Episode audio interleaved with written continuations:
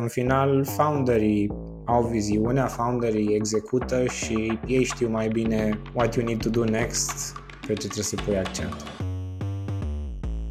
Hei, fellow devs! Am revenit cu o nouă experiență autentică de developer. Vorbim despre izvorul pasiunii, provocări, dureri, plăceri, drame și the latest shit in the software industry. Așadar, stai chill, relax și hai să spargem zeamă de developer din Alex Ojocaru, care este un developer eficient. Investitorii se uită în primul rând la echipă. Trebuie să fie niște persoane care au în spate a body of work or a body of knowledge care cumva o să, de, o să le dea lor siguranța că puteți să executați viziunea pe care o aveți.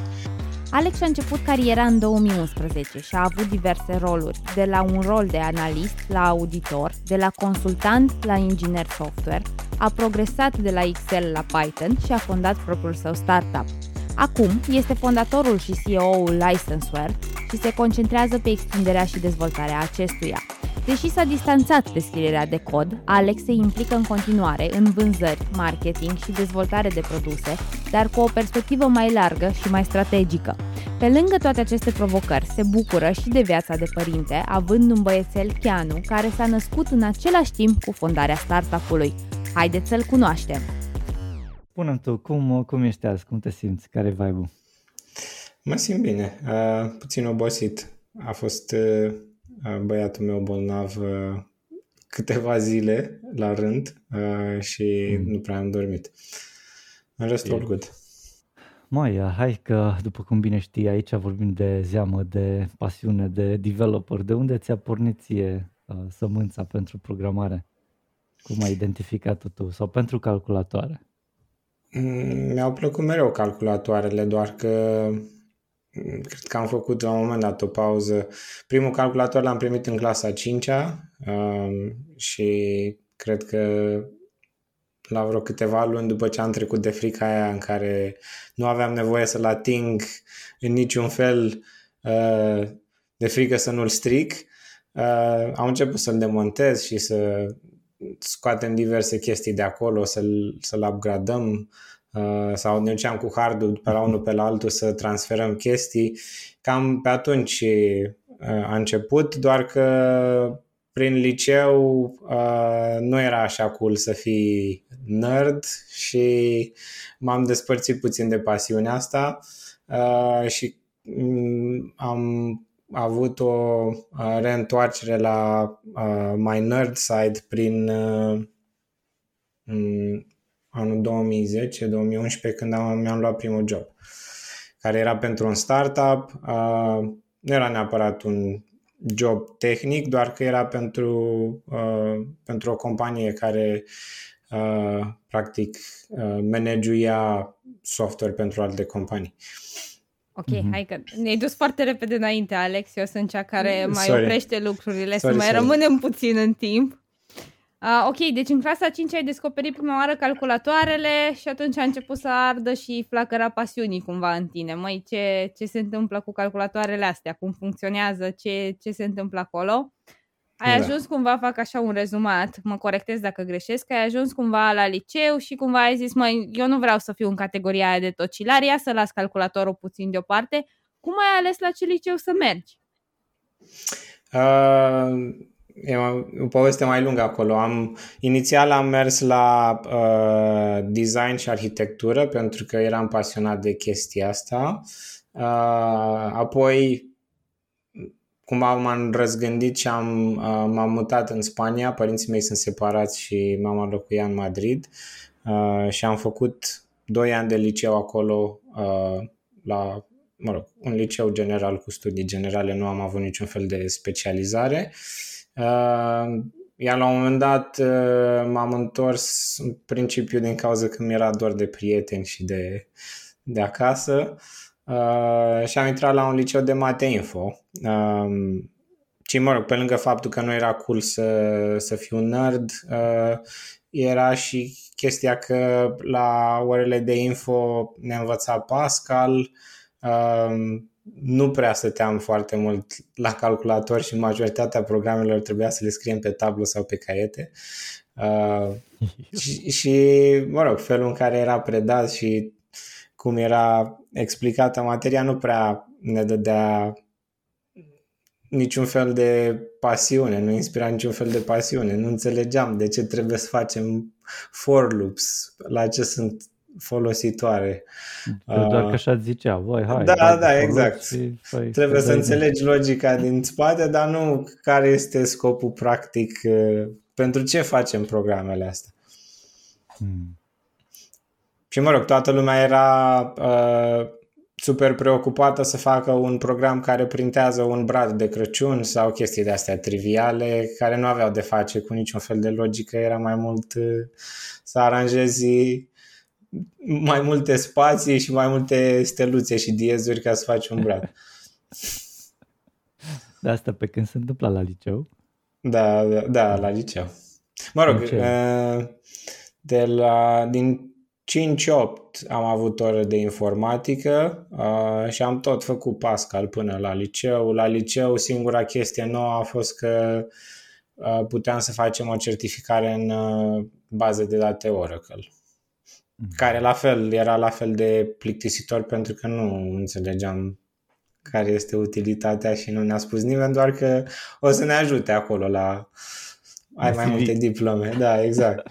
Da, auzi, dacă, dacă stă un pic acum cu mintea ta de acum, tu ce sugestii ai oferi sistemului de învățământ românesc astfel încât să fie mai bine decât a fost atunci când ai făcut-o?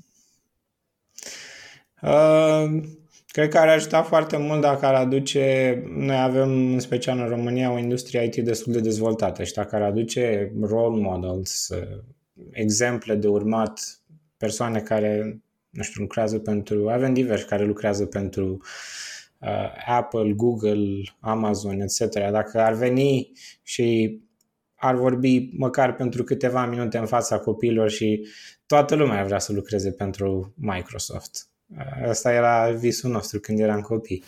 Uh, asta ar fi, cred că, inspirația numărul unu. Uh, în afară de asta, cred că ar trebui să fie explicat mai mai clar care este scopul practic, de ce înveți să programezi. Nu neapărat că o să iei un, o să ai un job super tare sau o să ai nu știu ce funcție. E mai mult ce vrei să faci cu asta, ce vrei, ce vrei să construiești. Deci să înțeleg că lipsea partea asta de practică și sau problema pe care o rezolvă programele astea, lipsea. Da, și, și temele de acasă nu erau foarte dinamice, adică toată lumea avea aceeași temă.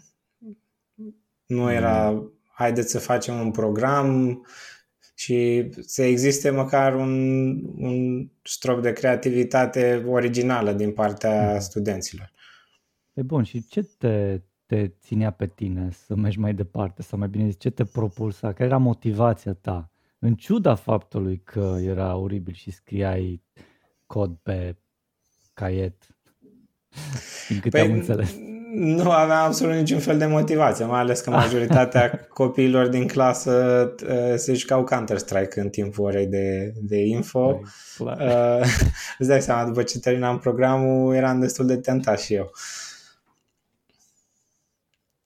Bun, deci înțeleg că nu aveai motivație, dar totuși atunci unde ți-ai mai regăsit-o sau când ți-a uh, sparcuit ceva? Păi, uh, ideea e că în copilărie eram mai mult pasionat de partea hardware, pentru că era partea pe care am înțeles-o mult mai ușor. A fost destul de simplu să-mi dau seama care sunt componentele și cum se integrează și cum funcționează între ele și uh, asta era partea care mă pasiona mai mult. Apoi după primul job, uh, mă rog, și uh, ce mai făceam eu, mai instalam Windows sau mai făceam chestii de astea super basic, care pentru noi erau advanced la vârsta mm. respectivă. Uh, cam asta era singura chestie cu care mă puteam mândri la, la vârsta aia.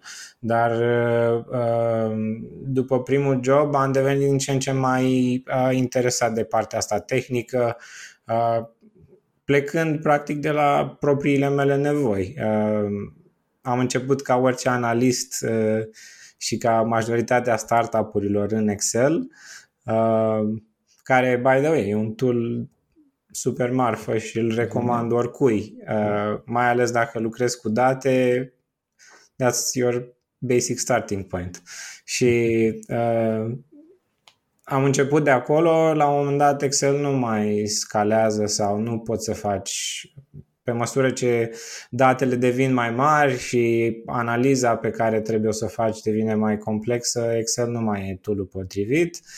Apoi, uh, următorul pas logic a fost să încep să folosesc baze de date, uh, ce am folosit destul de mult mai SQL sau diverse alte baze de date. Da.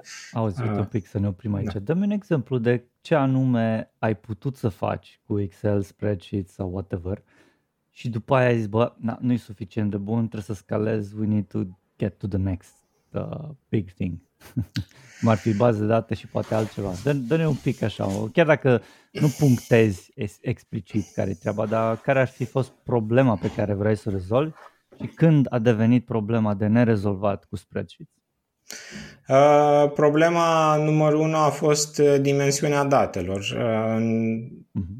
Ce făceam eu inițial uh, era să colectăm date de la diversi clienți de infrastructură, practic un inventar complet al uh, softului instalat și infrastructurii hardware și cream o topologie și apoi puneam pe fiecare device ce este instalat și făceam analiză în funcție de chestia asta. Uh, pe măsură ce datele sunt mai mari, Excel începe să se miște destul de greu, mai ales dacă nu ai un calculator uh, performant uh, și pe lângă asta Excel are o limitare de 3 milioane de rânduri, cel puțin mm. așa era atunci, acum nu știu dacă e puțin mai mare sau...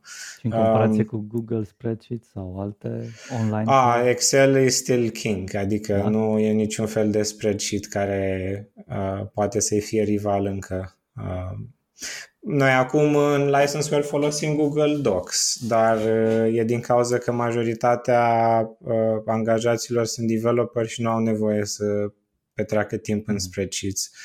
Avem un analist, uh, el folosește Excel. Excel are și cloud, din câte știu. Da, are și cloud, doar că sunt limitări în cloud. Mm-hmm. Nu ai acela, aceeași performanță ca local. Și încă o dată, dă-mi uh, un exemplu de problemă pe care l-ați ați rezolvat-o cu Excel și nu puteați să rezolvați cu Cloud și sau cu alte variante mai... Erau uh, chestii repetitive și, uh, mă rog, diversi algoritmi de calcul pe care îi aplicam aproape mereu când, când făceam o analiză. Poți să faci asta în Excel cu macro-uri și așa mai departe, doar mhm. că devin destul de greu de întreținut și uh, se strică. A fost mult mai simplu să, să facem asta în, să fac asta în, în Python. Um, Python pentru mine a fost un limbaj destul de ușor de, de învățat, totul făcea sens, uh, faptul că e loosely typed și Uh, m-a ajutat, uh, nu a trebuit să... Prima oară mă băgasem în C și era prea low level uh, și nu e neapărat un limbaj cu care mă pot alinia și mă rog, Python a fost răspunsul și uh, ulterior am aflat că de fapt era limbajul ideal pentru, uh, pentru analiza mhm. datelor mm-hmm. și ce făceam eu la momentul respectiv. Și ce librării foloseai pentru asta ca să-ți faci uh, Pandas, cel mai Pandas. mult. Uh-huh. Pandas, NumPy, uh, uh-huh. în principiu Pandas. Nice. Da, cu Pandas poți să faci cam orice, mai ales când vorbim de date uh, în structură de tabel, uh, Pandas is king. Alex, dar sunt, uh, sunt curioasă, ziceai că ți s-a reaprins pasiunea pentru programare cumva la primul job. Cum, cum ai hotărât uh, la ce facultate să mergi și pe ce drum să mergi? Uh, facultatea mea am ales-o destul de random. Am ales management și marketing pentru că suna interesant. Uh, da, pompos.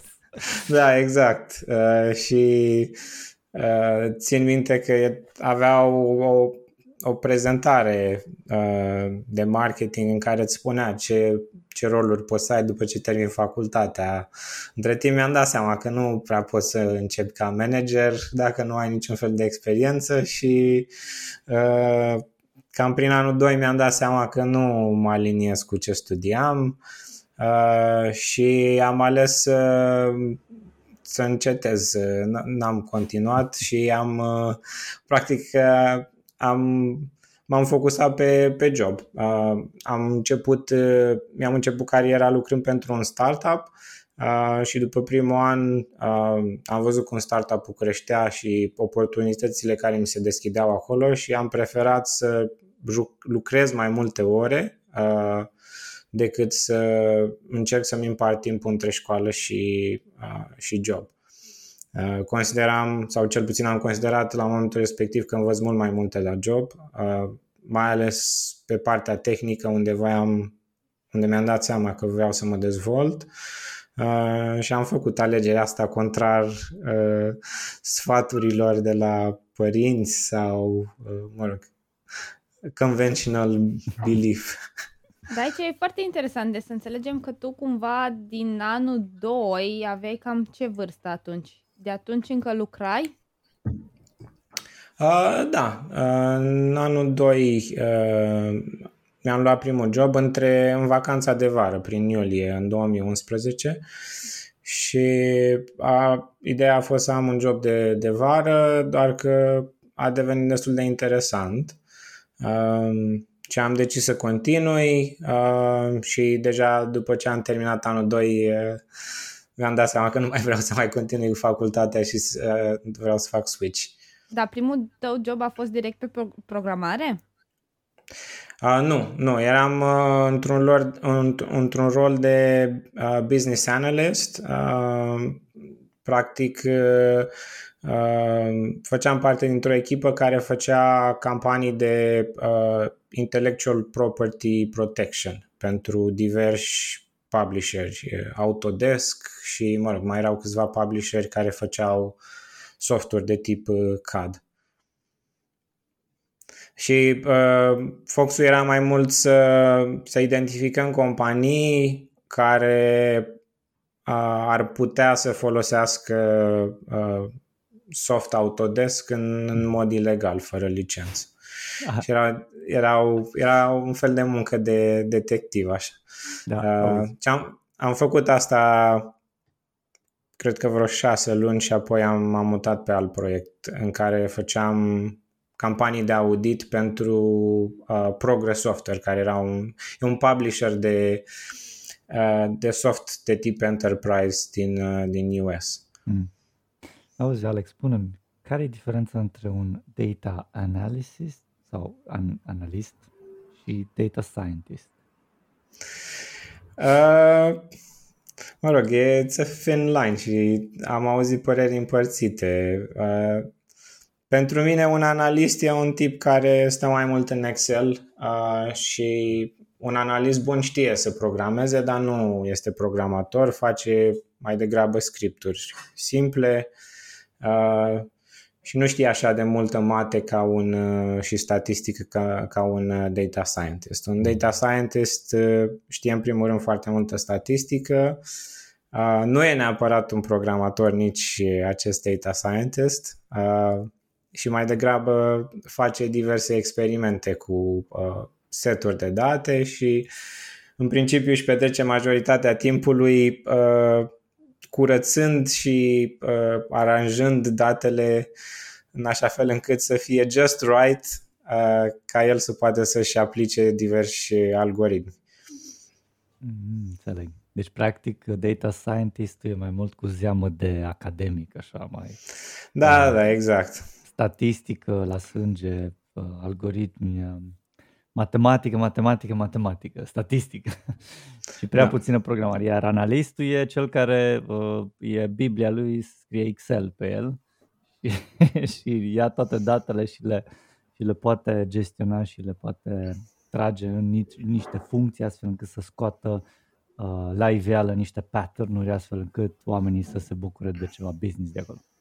Da, un analist este mai high level și este și mai customer facing decât un data scientist care în principiu vorbește doar cu echipa de development. Mm, ok. Da, oricum e de dezbătut aici, că sunt păreri împărțite. Da, da, da, exact. Fiecare are uh, viziune, o viziune diferită, dar mă rog. Super. Andreea, te las pe tine să împingi o fisă. Uh, și Alex, spune-ne, tot vorbeam de joburi și primul job, spune-ne cum a fost experiența primului interviu și cum ai ajuns să iei primul job. Uh, honestly, primul interviu a fost un, un dezastru pentru că uh, primul job înainte de startup a fost un job de o lună pentru uh, un call center, făceam customer support pentru Ryanair. Uh, și înainte să, uh, să iau primul job am fost la un interviu pentru un alt call center din, uh, din București uh, și am avut destul de mari emoții, m-am bâlbâit puțin și la sfârșit ținute că erau foarte multe căști de, de call center și microfoane puse pe, pe masă, nu știu, le lăsase cineva acolo și uh, uh, atârna o parte din fire și când am plecat din sala de interviu le-am tras cu piciorul pe toate pe jos. și, mă rog, a fost, a fost amuzant, dar m-am simțit super jenat uh, și cred că asta s-a văzut și nu am, nu am primit jobul, dar am primit pe al doilea când m-am dus mult mai relaxat la interviu și uh, a fost mult mai ok. Ai zis gata, nu mai dărâm nicio cască, nimic, gata. Da, m-am gândit că după ce s-a întâmplat dezastrul ăsta, nu are ce să se întâmple să fie mai, mai rău de atât. Ai, ai, ai. Și auzi, măi, pe drumul tău așa, înspre unde ești pe acum, cine te-a inspirat pe tine? Am avut diversi mentori de-a lungul carierei, mă rog, nu foarte mulți, 2-3. Uh, în principiu au fost uh, uh, șefii mei din, uh, din uh, primul startup la care am lucrat. Uh, startup-ul a fost fondat de uh, trei tipi, un român și doi olandezi. Uh, olandezii erau uh, directori prin Oracle. Uh, practic, ei au fost uh, amongst the founding fathers of uh, departamentului de audit din, din București și, mă rog, departamentului global de audit din Oracle. Și au plecat din Oracle cu ideea de a face un startup care este anticorporatist și cumva more power to the people, pentru că ei au luat tot ce știau și toate tacticile lor de auditori pe care le aplicau asupra clienților practic să ajute clienții pe care cândva îi auditau. Mm, ce interesant. Păi și cum anume te-au, te-au inspirat sau te-au dus pe calea succesului în carieră? Uh, ce m-a inspirat cel mai mult a fost faptul că după nu știu, 12 ani, 14 ani de învățământ clasic românesc, mi-am dat seama că lucrurile se pot face diferit și că nu există atât de multe prejudecăți în anumite cercuri de oameni, dacă ești în cercul potrivit. Și mi-am dat seama că e un mediu în care chiar pot să cresc.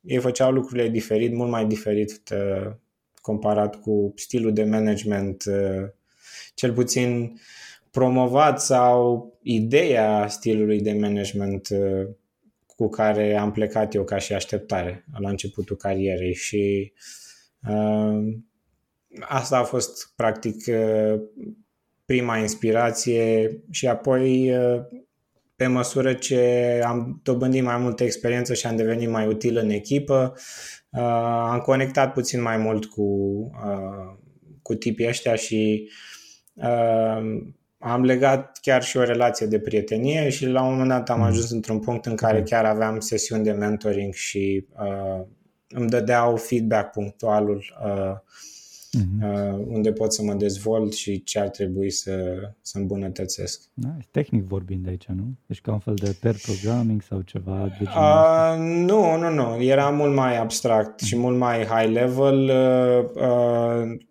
nu am avut neapărat mentori tehnici. Asta a fost mai mult o chestie, o curiozitate de-a mea. Uh, am avut diversi prieteni care au terminat uh, automatică și calculatoare de la Poli, uh, niște ingineri super buni uh, care lucrează prin, prin diverse domenii acum și uh, am învățat destul de mult de la ei. Uh, dacă asta este dezavantajul, atunci când înveți de unul singur programare, uh, ajungi într-un punct în care ai impresia că gata, acum știu, uh, dar de fapt sunt o grămadă de concepte pe care le înveți în facultate de uh, design patterns și chestii de genul ăsta, pe care tu de unul singur șansa este să le ratezi, pentru că de obicei cursurile de programare te trec prin concepte super basic, uh, de la C la Z și te pun să faci un program and now you're a developer, dar uh, când începi să dezvolți soft pentru uh, pentru companii mai mari uh, care trebuie să scaleze și soft care uh, mă rog, needs to be battle proof. Uh, îți dai seama că nu poți să faci programe super simpliste, nu poți să uh, scrii cod așa de capul tău, sunt o grămadă de convenții și uh, pattern-uri care uh-huh. ar trebui să le respecti. Nice. Și asta mhm. toate cu, deci toate ți-au fost cumva inspirate de către cei. Foarte, foarte fain. Da, un lucru pe care l-am învățat în, în cariera mea a fost că uh, întotdeauna trebuie să-ți găsești un support system în jurul tău, persoane de la care să înveți sau persoane pe care poți să le întrebi atunci când ești blocat. Uh, unul dintre uh, persoanele cu care, cu care am vorbit mai mult pe tema asta de development, care cumva m-a ajutat la început, mi-a spus o chestie care mi-o tot repeta, always walk on the shoulders of giants uh, și never reinvent the wheel, adică în loc să petreci două zile făcând research pe o chestie, uh, poți te duci la cineva care a făcut deja chestia aia, să o explice în 10 minute and you know the same stuff uh, și ai economisit o grămadă de timp și o grămadă de frustrare. Mă rog, există o, o înțelepciune și în highway, doing it the highway, uh, pentru că trecând prin procesul ăsta foarte frustrant, ajungi să dobândești reziliență și să fii mult mai răbdător și mai persistent atunci când vrei să, uh, să rezolvi o problemă. Uh, dar de cele mai multe ori mie îmi plac scurtăturile, deci uh, am preferat uh, partea mai, mai rapidă. Foarte, foarte interesant, Alex. Uh, eu aș vrea să fac așa un scurt rezumat, dacă am înțeles bine. Uh, cumva ai plecat de la, de la primul job, în timp ce tu lucrai deja, ai hotărât că mai poți să înveți mult mai multe lucruri de la job și uh, făcând efectiv practic, nu neapărat teorie în școală. Uh, ai progresat de la un rol de business analyst la un rol de uh, data analyst și ai aflat mai apoi că Excel-ul te ajută, dar nu chiar te ajută și ai nevoie de mai mult de atât, fapt pentru care ai ajuns să și înveți Python sau cum a fost povestea, cum ai ajuns să înveți Python? Da, mă și săturasem puțin de Excel, adică la un moment dat uh, când devii destul de confortabil cu un anumit tool, devine destul de trivial. Nu pot să zic că sunt uh, un guru în Excel pentru că sunt nivele de, de, de mastery acolo pe care n-aș fi niciodată interesat să le ating. Uh, sunt persoane care au făcut și primul nivel din Mario în Excel. Uh, și, mă rog, am văzut Excel-uri cu formule atât de complexe încât mă gândeam cine stă să Uh, să administreze și să se asigure că toate formulele astea funcționează și sunt mereu up-to-date și așa mai departe. Și, uh, mă rog, pe lângă chestia asta practică uh, pe care o aveam uh, legat de Excel a fost și uh, cultura de, din jurul developerilor. Ei erau mereu de, de cool kids. Um, compania la care lucram era o companie de consultanță și le creștea și uh, treceam într-o perioadă de creștere, dar la un moment dat atingi un ceiling, uh, un tavan atunci când, uh, când crești o companie de, de consultanță. Acești consultanți au nevoie de mai multe luni ca să fie up and running și uh, singura metodă în care poți să continui să scalezi într-un anumit ritm este să începi să o automatizezi. Și ei practic au luat, au, au angajat o echipă de developeri care practic uh, începeau să traducă uh, procesele de business pe care noi le făceam în, în cod.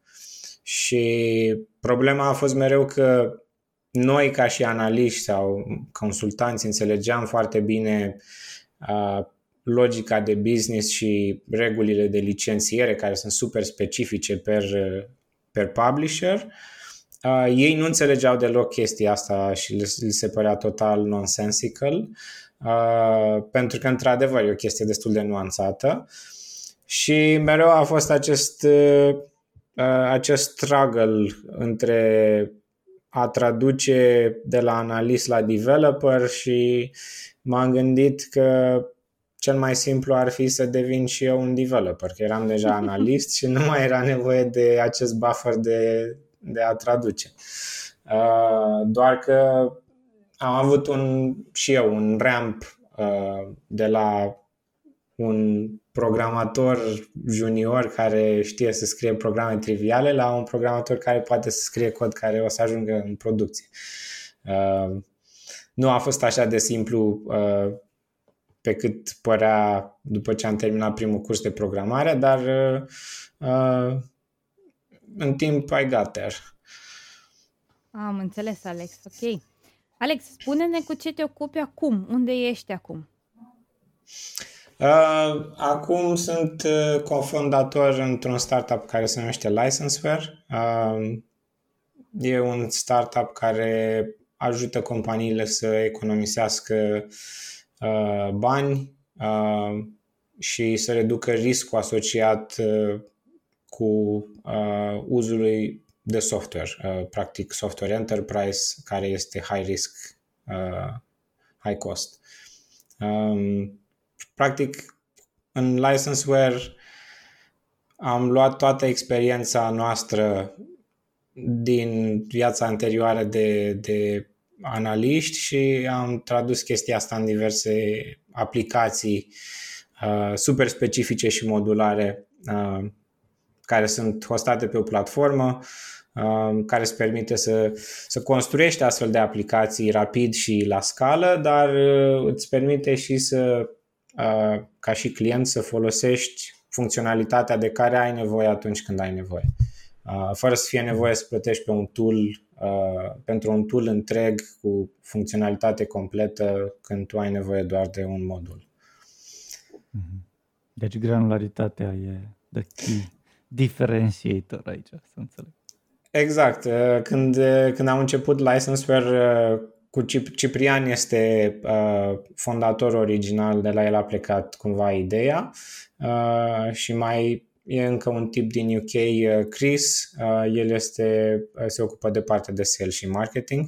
Dar mă conceptul a început de la, de la Ciprian și uh, cumva amândoi eram în roluri de development uh, în momentul respectiv și lucram cu uh, AWS și uh, asta a fost practic inspirația lui Ciprian. Ce tare ar fi dacă ar exista o platformă ca AWS, dar pentru tooluri de IT asset management.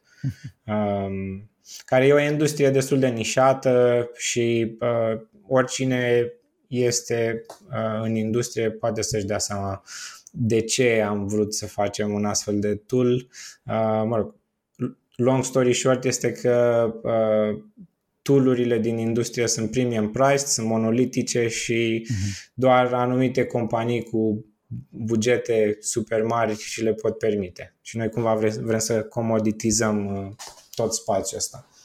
Acum, uite aici e foarte interesant. Cum ați ajuns la primii clienți sau la primul client?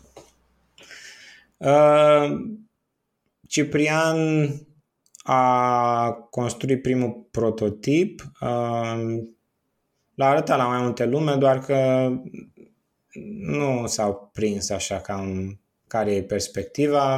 Mie mi-a picat fisa imediat și uh, am, a început ca un hobby project între noi doi și am continuat să, să, exper- să experimentăm cu diverse tehnologii și să, practic, o scuză, să scriem cod, mai mult cod în timpul liber și să mai, să mai învățăm uh, diverse chestii. Și uh, după ce am ajuns la primul MVP, uh, am început să-l arătăm în stânga și în dreapta, uh, pe la diverse cunoștințe și colegi uh, și uh, doi dintre colegii noștri s-au dus uh, să lucreze între timp pentru Accenture.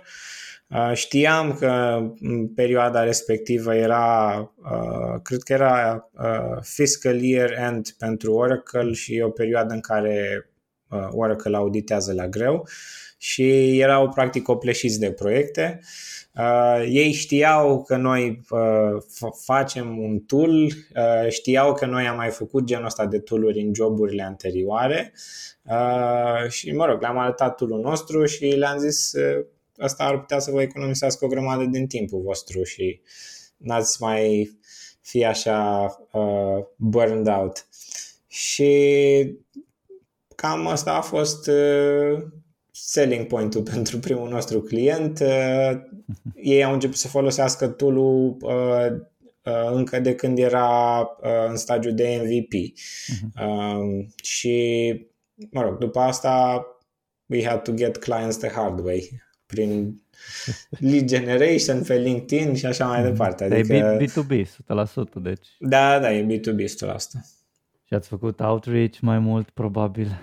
Când ați, când ați făcut campanii de marketing, le-ați acordat să fie bine? Am, am început din propriile noastre rețele, persoane pe care le cunoșteam uh-huh. din industrie, nu neapărat persoane cu care am interacționat în mod direct, doar că le cunoșteam. Uh-huh.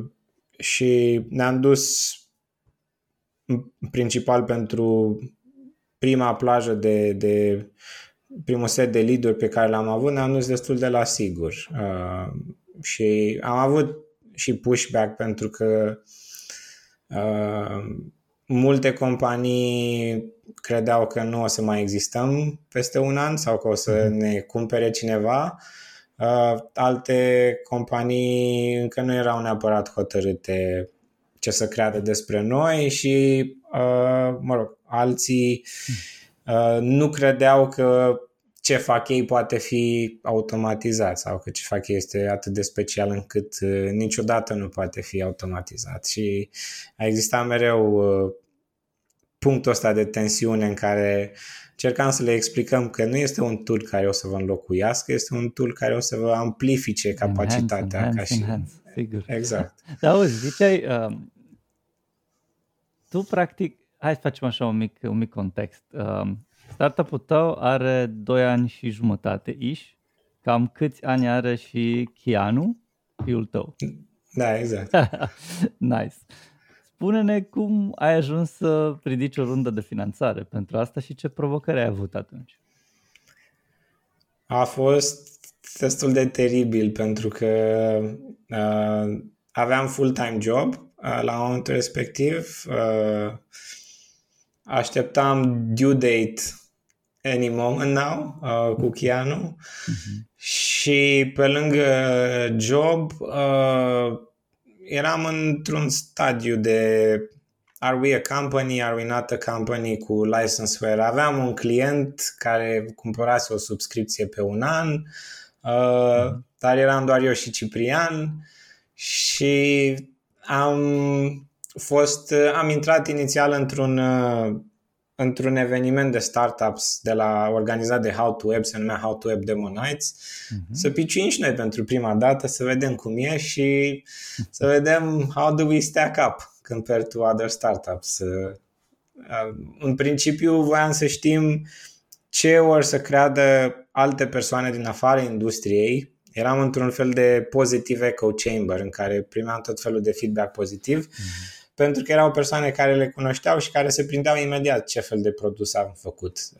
Doar că nu știam ce ar ce opinie ar avea cineva, o opinie critică, cineva din afara industriei care habar nu are de software license. În ce an ai mers? La How to Web Spotlight?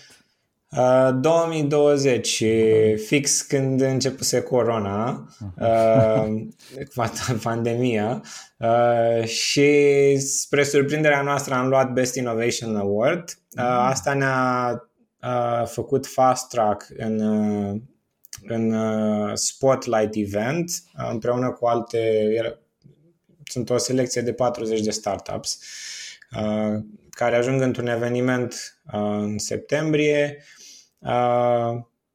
și mă rog, dintre cele 40 de startups o să fie 10 finaliste și dintre cei 10 finaliști o să fie un singur care o să ia un, un premiu care este o investiție de la uh, niște investitori. În felul ăsta uh, ai să faci uh, să, să, uh, să iei runda sau nu?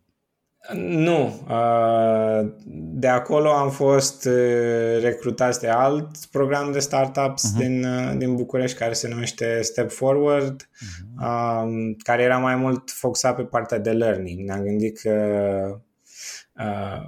nu o să investim foarte mult efort în How to Web pentru că eram un startup în foarte, foarte early stage și ne-am uitat ce alte startup-uri mai erau în line-up acolo și, mă rog, erau startup-uri cu revenue mult mai mare și uh, metrici mult mai buni pentru investitori și uh, am fost destul de realiști cu noi și am spus că mm, e clar nu o să câștigăm, dar let's still attend the meetings for the learnings. Uh, și uh, în Step Forward am intrat să aprofundăm pe partea asta de, de learning, uh, să știm ce înseamnă să ridici o rundă, uh, uh, ce înseamnă să construiești o companie, o echipă, uh, la ce chestii trebuie să ne, să ne uităm. Deci, Noi eram focusați foarte hai, hai să mergem strict acolo. La ce chestii se uită investitorii și la ce chestii v-ați uitat voi ca să puteți să faceți runda asta să aibă sens pentru voi și și pentru investitori? Uh, investitorii se uită foarte mult, în primul rând, la echipă. Uh, Mhm. Trebuie să fie niște persoane care au în spate a body of work or a body of knowledge care cumva o să, de, o să le dea lor siguranța că puteți să executați viziunea pe care o aveți. Dacă aveți un MVP, that's the first good step, uh, pentru că cumva e o mică demonstrație că, uite, am putut să facem o roată pentru bicicleta asta. Um, și pe lângă asta, dacă ai deja un client paying customer, uh-huh. încă un plus. Dar ce, ce unde ați luat? Pre-seed, să înțeleg, sau seed? Da, am luat uh, pre-seed. Uh-huh. Uh, și mă rog, avantajul nostru era că atunci noi aveam uh, un term sheet chiar de la unul dintre clienții noștri care și-au dat seama că we're on to something uh-huh. și ne-au făcut uh, o ofertă destul de agresivă. Noi ne-am bucurat super tare pentru că am crezut că wow, this is big, dar de fapt în Step Forward am aflat că era o ofertă destul de jalnică și dacă am fi luat oferta respectivă nu ar mai fi investit niciun VC în noi pentru că voiau un procentaj foarte mare din companie foarte early on Uh, și sunt niște playbooks uh, Așa e, dar dă, dă, vorba dă-ne de... un pic din casă dacă știi, că poate ascultătorii noștri sunt curioși, dă-ne un pic din playbooks-urile astea. Păi în stare, în, în stagiul de, de early stage uh, nu se dă mai mult de 10-15% maxim. Uh, mm. Pentru că se presupune că ai nevoie de mai multe runde de investiții, mai multe iterații până când o să ajungi la Series A, Series B. Uh, iar așteptarea investitorilor, dacă, mă rog, dacă lucrez cu investitori care chiar vor să vadă startup-ul uh, crescând uh, și nu doar vor un exit uh, short term, uh, așteptarea lor este ca founderii să fie acționari majoritari cel puțin până la Series A, Series B. Deci să fie implicați, clar, fondatorii, pentru că altfel... Implicați și să aibă putere de decizie și să nu se lase influențați foarte ușor de ce spun investitorii. Pentru că, în final, founderii au viziunea, founderii execută și ei știu mai bine what you need to do next uh, și, mă rog, unde trebuie să te focusezi și pe ce trebuie să pui accent. Uh, deci, cam asta a fost uh, și, și a ajutat și faptul că uh, compania care ne făcuse inițial uh, oferta de investiție și-a triplat practic uh, uh, oferta Uh, dar în continuare voiau același procentaj. Noi încercam să negociem să iau un procentaj mai mic, să ne dea bani mai puțin, doar că ei țineau neapărat să, să, să meargă pe acest procentaj și având, uh, mă rog, eu și Ciprian am fost destul de convincing pe partea de product, uh, având și un paying customer, aveam și un MVP și, mă rog, aveam și chiar și o ofertă de, de investiții, aveam un term sheet, Astea au bifat majoritatea căsuțelor și am primit uh, prima, prima, primul term și de la early game la o evaluare mult mai bună. La, uh, practic, evaluarea inițială a fost uh, de cred că 600 de mii în momentul în care oferta a fost triplată Uh, doar că Early Game ne-au evaluat compania la un milion de euro uh-huh. și ne-au dat o investiție care era oarecum mai mică, doar că era pentru un procent, procentaj mult mai rezonabil. Da, da. Mai, da, și cum a fost procesul ăsta de due diligence și investitorii au săpat un pic în ceea ce înseamnă businessul vostru?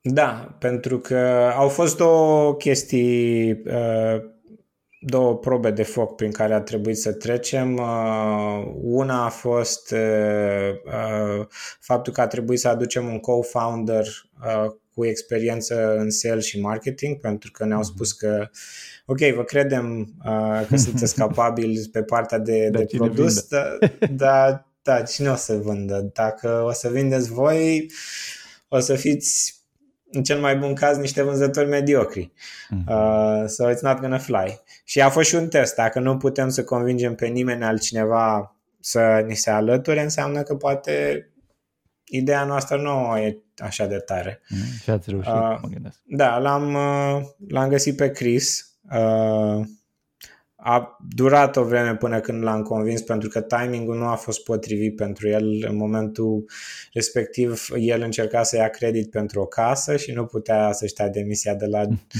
jobul lui corporate. Uh, și am trecut prin, prin nouă alte opțiuni și pe măsură ce ne îndepărtam de Chris ne dădeam seama că ne îndepărtăm din ce în ce mai mult de, de persoana pe care ne-o dorim. Și, mă rog, mhm. în final, uh, uh, Chris a venit la noi și ne-a spus că Hai bă, Did you bă. find the third co-founder? Da, da, exact. Ce drăguț. Și, și pe lângă asta, uh, în prima rundă de investiții, pe lângă Early Game, uh, a mai fost și uh, Fortech Investments, care mhm. este un fond de investiții uh, plecat dintre, dintr-o companie care se numește Fortec, uh-huh. o companie de software development din Cluj care e destul de cunoscută la nivel uh-huh. internațional, da, care a fost uh, acquired, uh, achiziționat acum un an sau ceva de genul de o companie din, uh, din California, uh-huh. uh, din US. Uh, și ei ne-au făcut un due diligence tehnic. Uh, deci s-au uitat la cod, au avut niște senior developer care au trecut prin cod și uh, s-au asigurat că nu e it's not just a, a series of if-else. Corect. Dar auzi, toată lumea, toți fondatorii trebuiau să lucreze full-time în momentul în care investitorii uh, erau cu... Uh, cu siguranță, da. Okay. Deci înainte să se, să se implice investitorii, era clar toți fondatorii trebuia să lucreze full-time. Uh, nu, uh, post-investiție toți fondatorii să fie full-time. Ei știau că noi aveam joburi uh, on mm. the side și că nu am fi făcut uh, switch-ul ăsta fără, uh, fără să știm că avem uh, some dry powder, uh, avem yeah. ceva bani investiți. Și Dar... așteptarea este și pe lângă faptul că ești full-time, că nu mai ai niciun fel de alt commitment on the side, adică nu ai alte chestii pe care le faci. Doar așa, dacă tot am săpat până aici, ok, am înțeles chestiile, știu că poate fi un pic sensibil să nu-mi zici dacă e... Care okay. a fost burnout-ul vostru pe o lună și cum ați ajuns să aveți, care a fost runway-ul vostru? Câte luni ați avut din prima investiție? Cum ați din prima bani? investiție uh, de 120.000 de euro,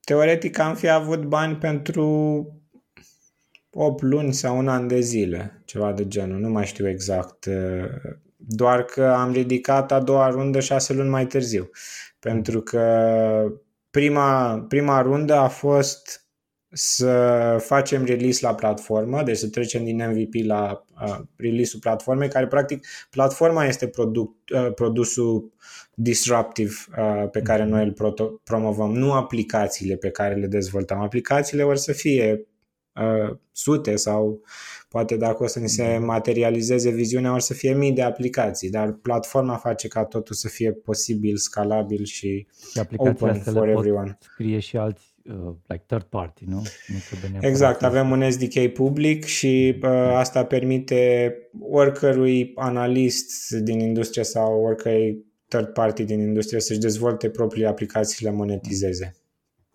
Genial. Uh, să le și monetizeze, nice. Deci sunteți și un fel de marketplace, înțeleg. Da, da. Dar, Doar că mm. acum suntem la cold start issue. Mm-hmm. Până o să facem noi suficientă suficiente aplicații cu suficientă funcționalitate în platformă, nu este exact. neapărat compelling pentru others. Mă, e foarte tare. Uh, mersi pentru insight-urile astea pe care le-ai share cu noi. Andreea, vrei să mergem mai departe? Da, da, da, acum e ofisa mea. Uh, Alex, uh, spune-ne dacă ai putea să te întorci în timp cu mintea de acum, unde te întoarce și ce sfat ți-ai da? Uh, m-aș întoarce în... când eram în liceu și mi-aș da sfatul să mă apuc să programez mai devreme. Asta e, cred că, singurul meu regret. Dar nu pe foaie, să înțeleg. Deci, da, nu pe foaie și nu Pascal sau alte chestii de astea super lame. Mă rog, Pascal e și el un program educativ destul de interesant, dar că nu... It's a thing of the past, adică arăta ca un dinozaur și pe vremea aia. și crezi că te-ai fi ascultat? De ce? De ce să încep eu să programez mai repede? Dacă mi-aș fi explicat uh, Păi hai, facem un exercițiu. Cum, Cum ți-ai fi explicat? Ia, eu sunt tu, dar mai mic, da? Și tu vii la mine, adică la tine, și zi Eu păi, sunt bancă, aștept să se sună, whatever. Păi, cel puțin pentru mine, faptul că am învățat să programez a fost uh, un fel de a fi în controlul uh, carierei mele și uh, un fel de a face ce îmi place pe bani uh, într-un, într-o atmosferă destul de relaxată și degajată de obicei, fără să fie nevoie să ader la vreun fel de dress code sau mm-hmm. să arăt într-un fel sau să am uh, diverse diplome sau certificări sau whatever. Uh, Bun, stai, stai un pic. Ca... Eu, eu sunt Alex și sunt foarte uh, adolescent și sunt mai și pierdut deja, deja nu înțeleg nimic. Deci de ce, de ce, să, de ce să învăț programare mai repede? Habar n-am. Ce tot vorbește acolo? Uh, deci, uh, învață programare ca să, pentru a avea lifestyle-ul pe care ți l-ai dorit mereu, uh, făcând lucruri care îți plac. Atât. Ok. Pare că te cred. Deci tu ești tot eu, dar din viitor, da? Ok. Hai că, hai că sună mai bine. mai fi frumos. O să mă uit.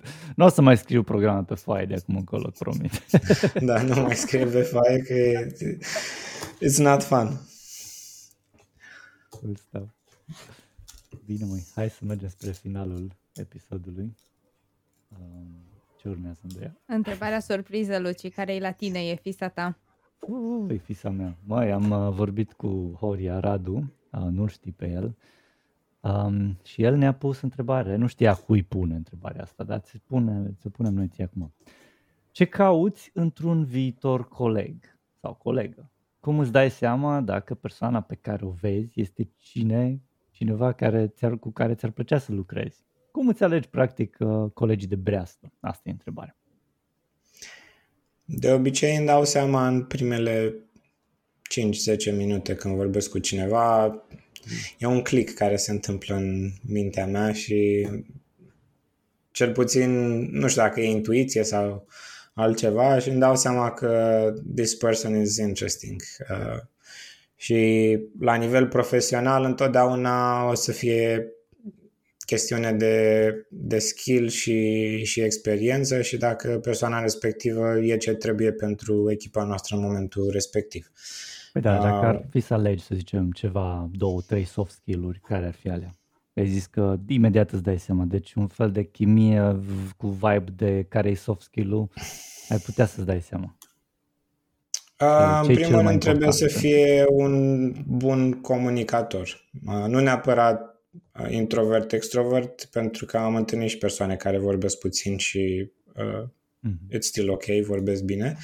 Uh, deci, în primul rând, un bun comunicator, pentru că noi suntem o companie remote, uh, iar comunicarea scrisă și verbală este esențială pentru uh, cât de eficient suntem ca și echipă. Mm-hmm. Uh, a doua chestie este uh, stai seama imediat când o persoană e pasionată de un anumit topic. Uh, și întotdeauna mă, mă uit după chestia asta. Sunt persoane care cunosc foarte bine materia, dar în timpul uh-huh. liber ar vrea să se ducă la pescuit. Da. Uh, Auzi, fii atent, că toți suntem aici. Mie îmi place să mai sap un pic. Cum îți dai tu seama că o persoană e într-adevăr pasionată de un anumit topic?